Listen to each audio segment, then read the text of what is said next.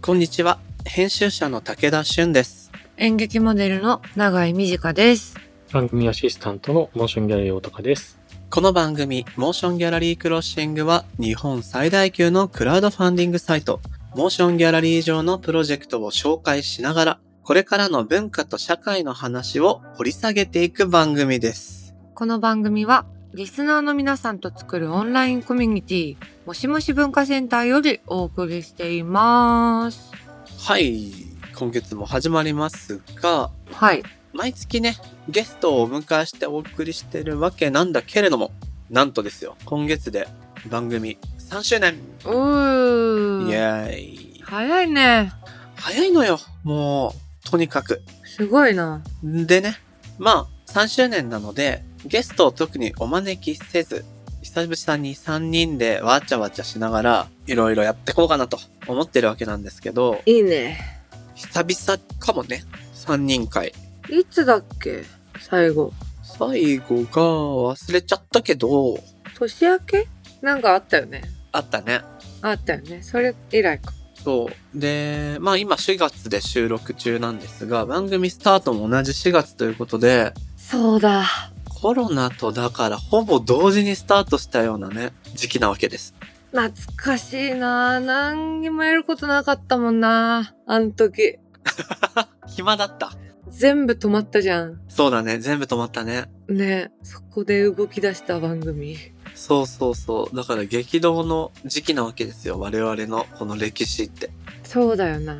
だから、関係性の割に会った回数少ないしね、未だに。そうなの。ただね、思うのは不思議と会った回数少ないとはいえ、関係性の濃度がめっちゃ濃いじゃん。濃い。毎月すごい時間喋ってる。うん。だからなんか会うたびにそんなに回数が少ない感じもしないなっていう一面感があるのよ。そうね。わかるわかる。それはありますよね。ということでね、もう懐かしいなとか思い出す話いっぱい今浮かんできてるんで、うん。これは本編に撮っておこうかなと思います。そうだね。ということで、リスナーの皆さんもちょっとね、この3年それぞれ振り返りながら、あるいは番組の過去の放送回でもサーチして聞き直してみようかなとか、そんな風に思いながら聞いていただけたら嬉しいなと思います。ということで、それでは今月も皆さん最後まで聞いてください。この番組のハッシュタグは、シャープ、もし黒、ひらがなでもし黒です。アップルポッドキャストの番組ページにもコメントを書き込めます。皆さんのご意見、ご感想、お待ちしています。そして、Spotify の番組プレイリストのフォローと、もしもし文化センターへのご参加、こちらもお待ちしています。あなたももしもしーずになってね。ということで、始めていきましょう。武田俊と。長井美智香がお送りする、今月はパーソナリティとアシスタントの3人で番組を振り返っていきます。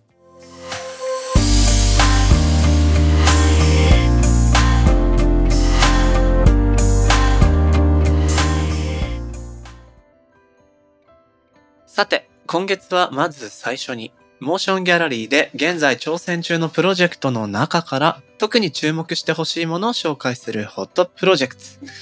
大高さん、今日はどんなものが届いてますか今回は音楽イベントのプロジェクトをご紹介するのですが、コロナ感染予防の様々なルールが少しずつ緩やかとなって、今年は夏の野外イベントが盛り上がりそうな気配です。へー、そうか。いや、そう。結構、周りのミュージックラバー的な友達たちは、今年はちょっと行くぞと。各種フェスとか、大きめのイベントそうだよね。楽しみだね、なんて話してる人多いわ。いいよな、行きたいな。あとなんか僕も、ちょいちょい都内のライブハウスでのイベントは行き直し始めてるんだけど、うん。声出し OK になってきたのよね。この3月の頭ら辺からでしたっけ中旬からかなそっか。だからね、なんかもう演者の人たちのテンションめっちゃ上がってんのよ。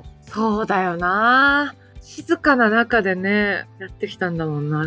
これだったよーみたいな。だからなんかその辺のこう、壇上とお客さんの盛り上がりの相乗効果が、いい意味でね、今年の夏はすごいことにうんうん。なりそうだよね。自由度の高いようなね、感じになりそうだななんて思ってました。うん。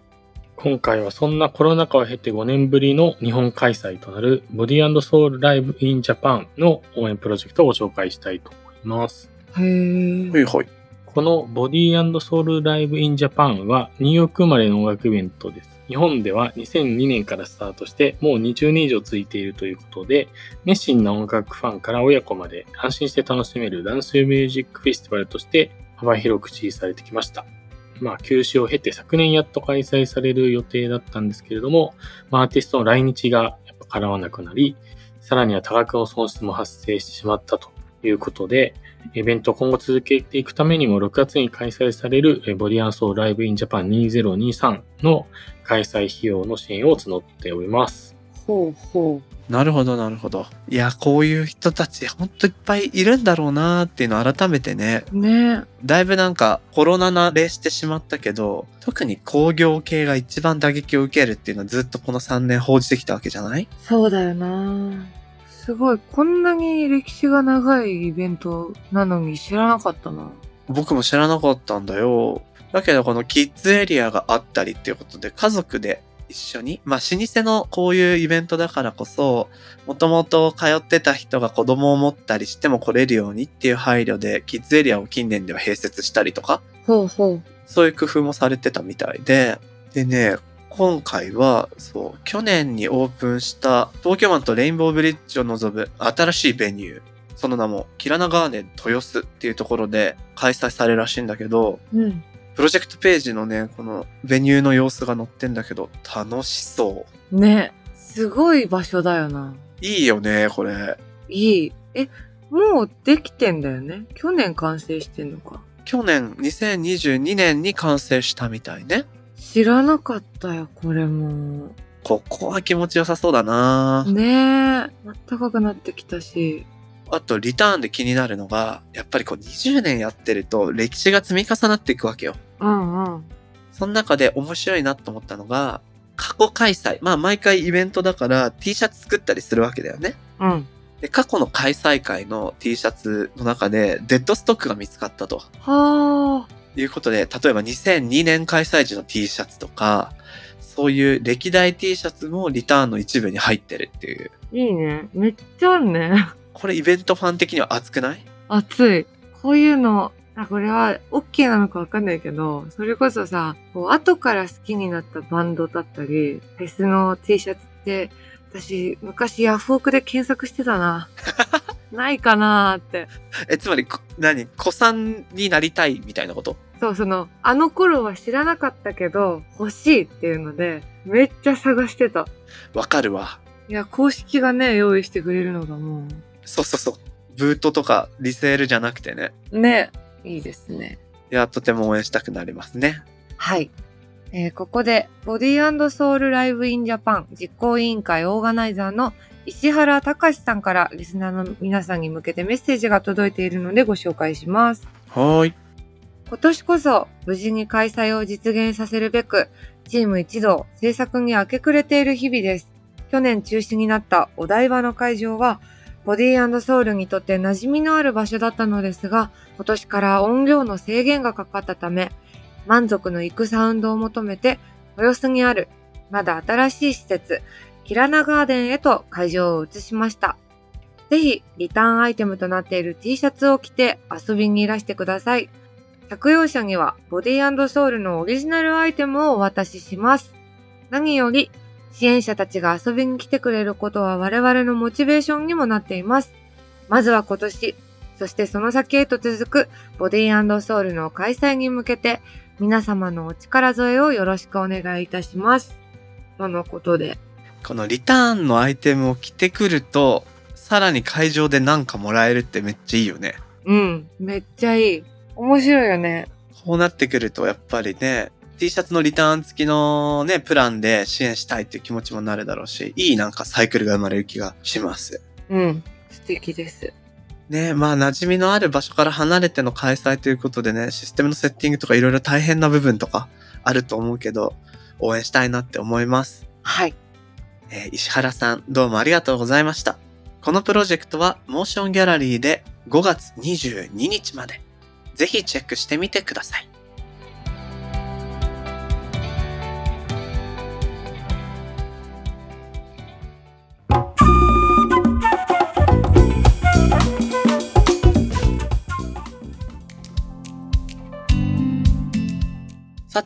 今月は武田、永井さん、大高さん、この番組サイド3名でお送りしていきたいと思うんですが、そう、オープニングでも話した通り、番組は2020年4月、コロナ猛威を振るい始め、そんな時期にスタートして、そうだね。今収録がね、4月なんですけど、丸3年になりました。あっという間。そうなのよ。で、結構毎回、こう、個別のテーマにぐんぐんぐんって目を向けてるから、覚えてると思いつつも意外と、あ、こんなのもやってた、こんなのもやってた、なんてことがね、自分の中ではあったりするので、ね。まあ、毎年恒例、この時期は過去1年の特集振り返っていきたいなと思います。はい。で、まあ、この1年もいろんな方に出ていただいてきたわけなんですが、そうだね。振り返りに先立って、番組恒例のリスナーアンケートで、印象的だった、愛は好きっていう特集をね、聞いてみたので、いくつか紹介してみるぞ。お願いします。まずはね、えっと、好きな特集はっていうシンプルなアンケートなんですけど、1個目が、どの回も好きなのですが、やっぱりトビーさんとゴメスくんの回はずっと驚きながら聞いてました。懐かしいあれ、あれってこの一年に含まれるのか。 いや、もっと前かな、これはちょっと。そうか。あ1年含まれてないよね、多分ね。あ、今スタッフさんが教えてくれました。トビーさんとゴメスさんの会は2021年1月ということなので、まあ2年っ二年か。そうか、そうか。て感じだね。うんうん。楽しかったよね。楽しかったよなあれは対面で撮りましたね。ね。だっただった。それも良かったよね。そう。しかも、二人がまあ、そもそもはそんなに交わりがないような関係性の中、うん。ああ、今でも覚え出した。なんか、お風呂みたいだね、みたいな話をしたのよ。ああ、あったね。うんうん。お風呂みたいに居心地がいい空間で今喋ってるよね、みたいな。はいはい。入り続けてたいね、 みたいな。あれすごい印象的だったなもう一回聞いてみようなこれも。だかも。そうだね。なんだっけ嫌いな食べ物。好きになったってやつ。杏仁豆腐だっけなんだっけ麻婆豆腐。麻婆豆腐だっけ そうそうそう、中華、中華の話が出たんだよ。あったよね。 なんか、うん。なんか漢字4文字だったんだよな。そうそう。なんか結構ね、テーマもそうだけど、メンタルとかの問題とクリエイティビティみたいなところで、うん。いい、こう、話の、なんか、スイングの仕方してたんだよな。っそうだね。面白かった。ていうのがまずね、一つ目に来ました。はい。あと三つ紹介したいと思います。お願いします。次は、日本酒特集。聞くほどに、千葉さんがペアリングする日本酒と料理を食べたくなりました。そして、永井さんのテンションの高さっていう。そうだったなーてか、まだ行ってないじゃん。そうなんだよ。行かないと。やばい。なんだっけドブロクとハムカツそうそうそう。衝撃的だったもんな。酸味とね、うん。なんかなんか、日本酒っていうものすごいもっと近しい距離感で感じることができたよね。ペアリングっていう形で提案してもらうと。なんかさ、こないだね、うん。いただいたの、日本酒を。はいはい。でもそれも、その、なんて言うんだろう、その、プレゼントみたいな感じじゃなくて、ちょっとよかったらもらって、みたいな感じでもらって。うん、うん、うん、うん。で、飲んでみたらさ、すっごい美味しくなかったの。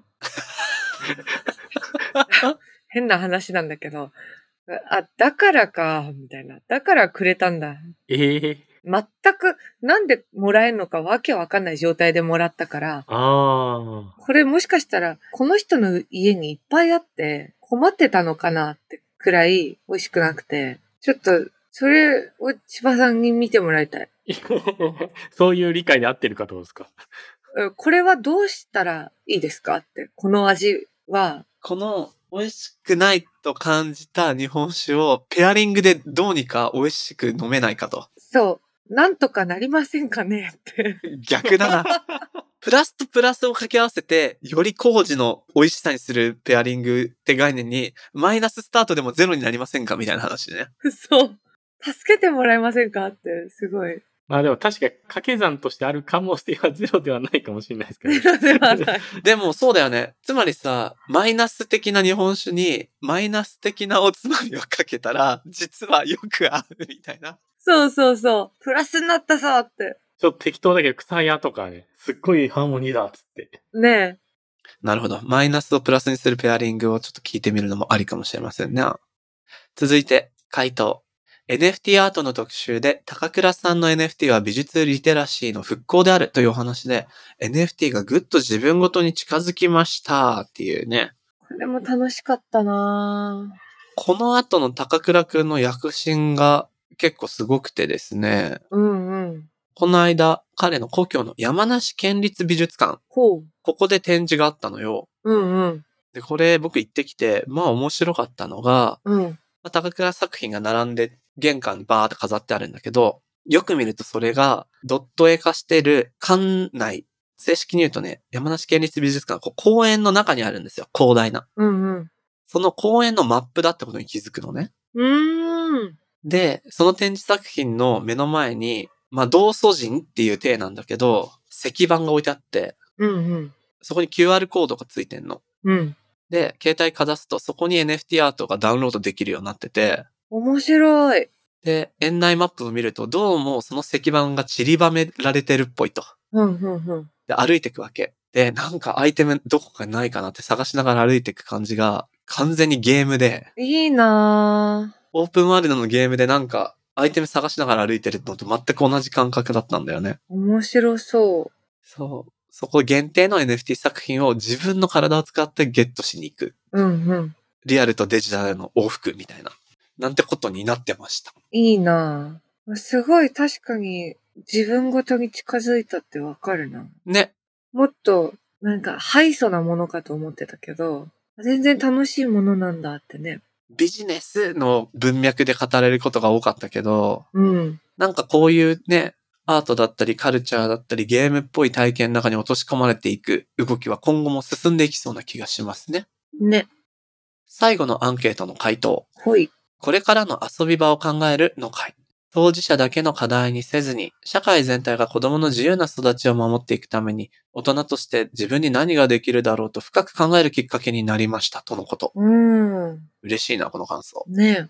や本当にね、ある種アナーキーな子供のための遊び場みたいな部分の面白さとか、再確認した回だったね。ねえ、ほんと。いや、大人なんだなって思ったな、この収録の後。自分ってもあ、自分が なるほど。う、うん、なんか、もうその、一緒に遊ぼうとかを言ってるだけの人間じゃないんだ、みたいな。 寂しさとかも。はいはい。遊びはどうやったらできるかっていう視点もね、うん。だったな。まあ両方持ちながらでいいのかもよ。そうね。どうやったら遊び場良くなるかなって思いつつ、場に入ったら一緒に遊ぼうっつって。うんうん。確かに。なんてね、アンケート結果が出ておりました。そして、えー今僕らの手元には、今年過去1年の特集会のザーっとしたリストがあります。はい。ちょっとこれを3人で眺めながら、あの回こうねとか、それにつながる。まあ、こっからフリートークですよ。やっていければなと思うんだけれども、いろいろあったなどの辺から行こうか。そうだなこれもう大高さんに先に振っちゃおうかな。大高さん、どれ選びますどうだった超直近なんでね、一番そりゃ記憶が新しいだろうという話ですけど、やっぱあの、インド映画のえーランドリー稲垣さんの回は面白かったなって思いましたね。はいはい。はいはいはい。面白かったね。あれはもう、稲垣さんの映画撮れるよっていうね。そうね。あ、そうそう、撮れ そう、撮れそう。だったね、ほんと。インドロケ観光して、見てない人に頭だけ言うと、稲垣のり子さんは、インド料理店を経営されているんですけれども、まあ、ものすごいインド映画ラバーで、自身がすごくこの作品いいなって思った作品が、国内で上映機会がないということで、自分で会社作って、響け情熱の無理ダンガム。この作品を自主配給して、今も上映を続けて映画館を回ってらっしゃるっていう。すっごいよな、ほんと。今どこにいんだろうな。 本当だよね。なかなかね、こう、映画に全く仕事として縁がない方が配給を、しかも海外のものをっていうのって、普通に考えるとものすごくハードル高いことだと思うんですけど、ね。うん、うん。まあ、それしてる稲垣さん自体がすごいなと思いますし、なんかできるようになったっていう事例の作ったというかな、うんうん。仕立てた話とかも、すごい軽やかでありつつも、なんか自分でもできるかもってみんな思えるのっていうのはすごく聞いていて面白かったし、やりがいを感じましたね、いろいろと。そうなんだよね。なんか、大高さん、いろんな映画の事例知ってると思うんですけど、こういう映画制作者でもない一般の映画ファンの人が自主配給をするなんて話聞いたこと過去にありますほとんどないですね。推し活だもんね、ほとんど。なんか、映画祭をやるはまだあるんですけど、配給やるはちょっとあんまり聞いたことないかなっていう感じかも。はいはいはいはい。確かに映画祭ならまだそうね。 ありえそうなのね。しかもインド映画じゃないですか。まあそれは本当推し活の延長というか、まあもはや推し活ではないって感じでしたけど、なんかそういう特化した知識とか地理感がないとやっぱできないことだから、やっぱピュアな思いが繋がっているアクションっていうのもすごく実感できたし、そうなんだよな長井さん、この回どう面白かったよな。だから、配給っていうものがさ、そもそも何なのかって、何本映画見たってわかんないじゃん。うんうん、うん。いや、そうですよね。だから、なんか、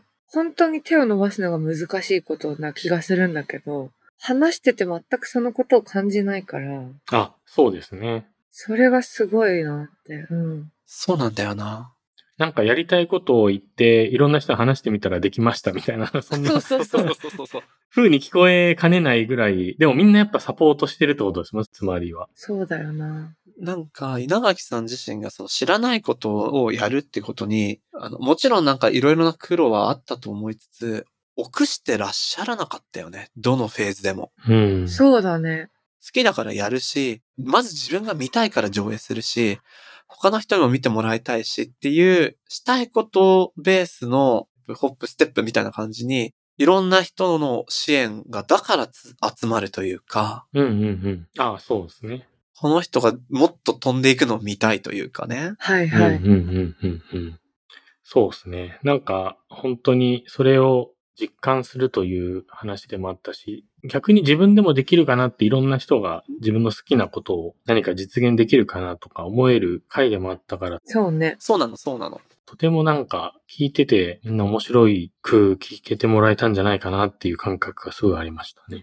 結構ね、遠い話だとね、すごいなーで終わっちゃう時もたまにあるかもしれないけど、うんうん。あの回はね、結構、あ自分でもできそうとかやってみようと思えますね。そんな気がする。なんかテーマがインド映画なだけで、インド映画の話ではない、いい意味で、そうね。ああ、そうっすね。うんうんうんうん。全員に関係できる自分の中の好きな気持ちとの距離感のいい持ち方というか、う好んうん。きでやってみたかったら行っちゃえばよくないっていうエンパワーみたいな部分がすごい、あそうっすね。終わった後僕すごい元気出たんですよ、これ。ああ、出ますよね、なんか ね。そうだよな。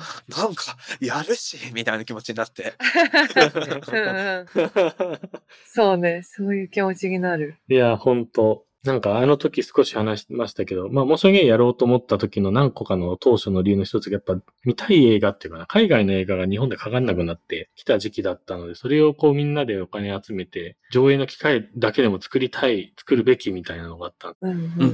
すけど、なんかそれを、この稲垣さんがまた、まあ面白いも使っていただいて、そういうことを個人で動いている事例ができたっていうのは、なんかすごくこう一周、ちょうど12年回って、ファンダース回ったなって感じもして、ちょっと嬉しかったですね。うんうんうんうん。なるほどな長井さんはこの1年の回で印象的だったのどうかいそうだなぁなんかやっぱ場として、これ全然そのみんなには関係ない、じゃ関係ない話なんだけど、いいよ。このクイアスタディーズの会がさ、うんうん。すごいこう待望のお話でめちゃくちゃ楽しみにしてたのに、私仕事の関係で地方のラブホテルにいたんだよ。 そうだ、そうだ。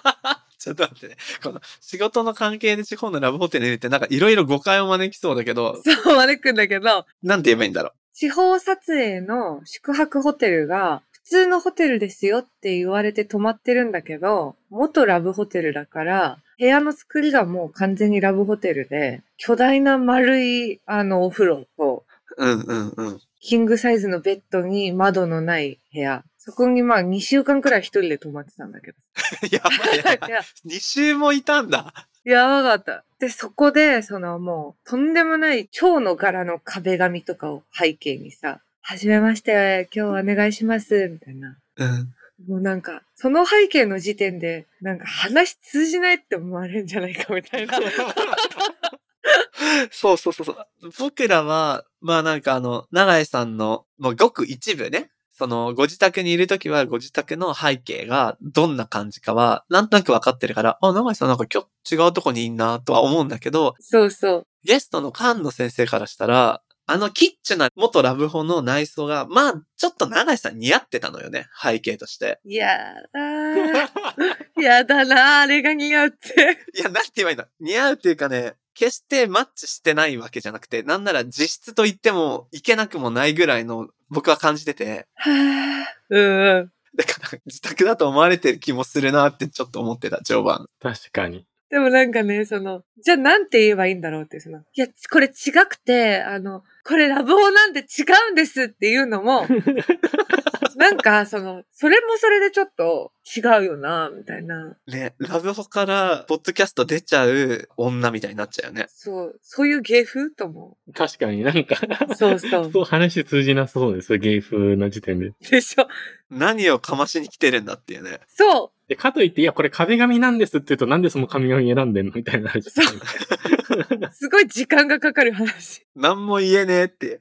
あの時なんか説明してたよね、自分で。なんて言ったんだっけね。なんかでも、その滞在先に今、実質じゃないんです。みたいな、いう感じにした覚えがあるけど。うん、うん、うん。でも、まあそれでこう最初気が散ってしょうがなかったけど、でもすごい、なんだ、聞いてみたいというか、勉強してみたい分野の話だったから、うん、うん。嬉しかったし、なんだろうな、その、やっぱこう、ある程度一人で本とか読んで、なんか基礎知識とかを持った上でじゃないと、セミナーとかなんかこう、講習会とか行きにくいなとかさ、こう、友達と話してみるのもちょっと不安だなっていう人は多い気がしてて、私もそうだし。うん。だからそのなんか足がかりとしてとってもいい回だったなというか。うん、うん、うん、 うん。そうだね。なんかそれこそ、クエア的なものだったり、LGBTQ 的なものだったり、あるいはフェミニズム的なものだったり、すごくつながりがあるっていうお話をしてもらった記憶があって、ね。だからまずなんかどれかの本手に取ろうとするけど、どれからなんだろうっていうためらいがある人にこそ、すごい最初の入り口になるような回だったな。ね、本当に。しかもこう、本だとまあ、何人かで書いてるものももちろんあるけど、うんそのやっぱ一人の書き手だったり、こうあと、読んでる時にさ、その本と自分のさ、怠慢じゃないやっぱ。タイマン。こうこのポッドキャストだとその、4人で話してるのを一人が聞いてるから、うんうん。怠慢にならないしというか、こう、4が話してるのを1が聞いててって、なんか、本読んでる時よりも、いろんな人がいるってことを感じ続けられるところとかも、話してることととっても相性が良かったなって思ったな。そうね。それぞれの視点でどうしても話さざるを得ない体制が結果入り口として入りやすい。そんな感じになってたらいいなと思いますね。はい。僕はね、じゃあどうしようかな。どれもなんか覚えてるんだけど、うんうん。うん、僕やっぱ旅のアイディアの回も結構印象的だったな。うん。面白かった。 22年5月、広がる近づく旅のアイディア。これはなんか、岡田さんと本間さんそれぞれの旅感が対照的で面白くて、そうね。岡田さんはその、まあ、コロナで旅ができないみたいなのが、この時の一つの設定、その上でどういう旅ってあり得るんだろうみたいなお話の時に、日常を旅化していく試みはいはい。の視点が面白かったな。面白かったね。古地図を見て、家の周りを散歩するだけでも、それは時空をある種超えてる旅になるとかね。うんうん。超楽しいよね。そうそうそう。あとは本間さんのやってらっしゃるセカンドホーム、サヌうんうん。のお話で僕はこれは超編集的だなと思ったのは、まあ、サヌは月額制のこう別荘というかセカンドホームを提供している事業だけれど、そのキャビンの基本的な構造とか内装、重機は統一してるっていうお話で、ねえ。彼らの提案する旅のメインコンテンツは大自然だから、まあ危険というか普段とは違う体を使って世界を味わっていく中、ほっと帰れる場所っていう意味では統一して、サヌのセカンドホームに帰ってくる体験をしてもらいたいんだと。これが面白かったっす、僕は。面白かった。あ、逆にね、みたいなさ。そうそうそうそうそうそうそう。行くんじゃないんだ、そこに帰るんだ、みたいなね。そうそう。感動したな。これはでも結構、その、渓流釣りをしているみ立場としてわかるというか、そっか。もう体動かして山登って魚釣ってきたら、すごく安心してリラックスできる場所に泊まりたいなと思うわけよね。ラグジュアリーじゃなくて。そうだよね。確かに。ご飯も作れて。なんかなんか旅の別の視点をもらったような、そんな気がしました。行きたいね。そこもね。ね、行きたいよね。うん。ちょっと、浜さん、一日使わして、みたいなね。なんかなんとかなりませんかね。番組収録したくて、そこで。ね。なんなら2泊でも、全然、なん何泊で も。どんどん欲望が拡大してくる。そうそうそう。